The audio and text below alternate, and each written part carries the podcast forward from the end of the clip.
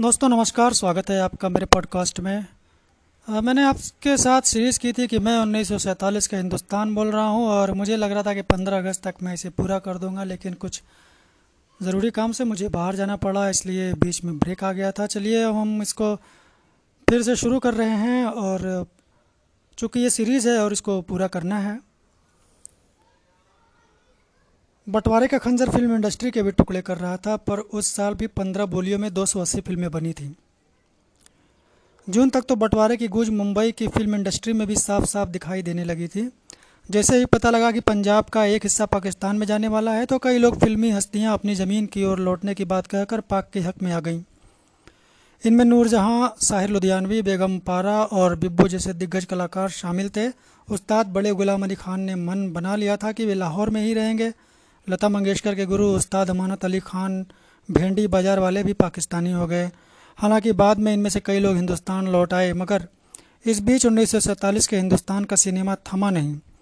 इस साल पंद्रह बोलियों में 280 फ़िल्में बनी, जो यह बताने के लिए काफ़ी थी कि कलाएँ किसी विभाजन रेखा की मोहताज नहीं होती। उधर विभाजन का प्रस्ताव तैयार करने वाले माउंट बेटेन ने 2 जून को लंदन से लौटते ही ऐलान कर दिया कि सत्ता का हस्तांतरण जल्द होगा। नेहरू, पटेल, कृपलानी जिन्ना लियाकत अली, अब्दुल रब निस्तार और बलदेव सिंह की मौजूदगी में यह घोषणा की गई।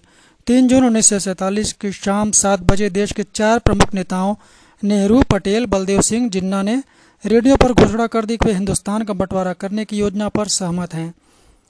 ये सुनते ही मेरे बाशिंदों में हाहाकार मच गया। कई उम्मीदें बांधी, कई टूटी।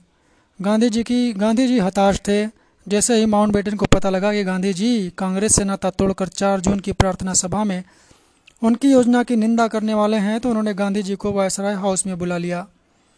माउंट कामयाब हो गए। चार जून उन्नीस सौ सैंतालीस की शाम को पत्रकारों से बात करते हुए माउंट ने सत्ता हस्तांतरण की तारीख बताई। 15 अगस्त उन्नीस सौ सैंतालीस। पूरा देश चकित रह गया। लंदन में भारत की आज़ादी की तारीख घोषित करने का इंतज़ार कर रहे ब्रिटिश पीएम एटली भी चौंक गए। किसी ने नहीं सोचा था कि माउंटबेटन इतनी जल्दी में होंगे। वहीं बंटवारे का ऐलान कश्मीर रियासत में उथल पुथल मच गई। राजा हरि सिंह पर दबाव था कि वे पाकिस्तान में शामिल हो जाएँ, लेकिन कश्मीर की हिंदू सिख और बौद्ध आबादी हिंदुस्तान का हिस्सा बने रहना चाहती थी।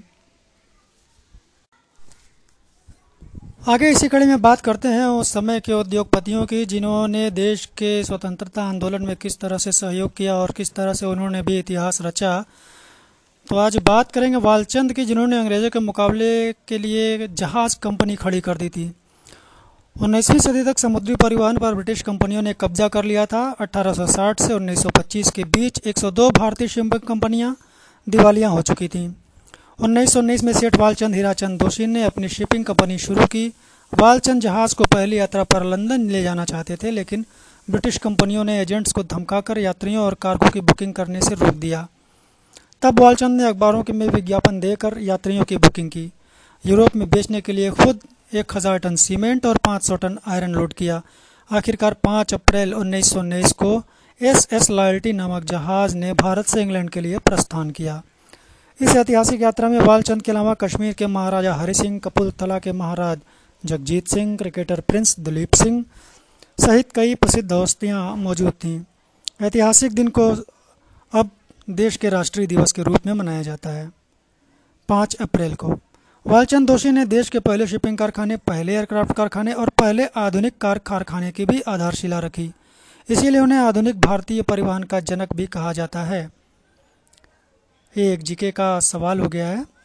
वालचंद ने आज़ादी की लड़ाई में कांग्रेस और महात्मा गांधी का खुलकर साथ दिया। 1930 में तत्कालीन बॉम्बे के व्यापारिक संगठनों ने वालचंद की अध्यक्षता में महात्मा गांधी की रिहाई के लिए प्रस्ताव पास किया था। वालचंद दोषी ने भारत की पहली national news agency free press of India खोलने में मदद की।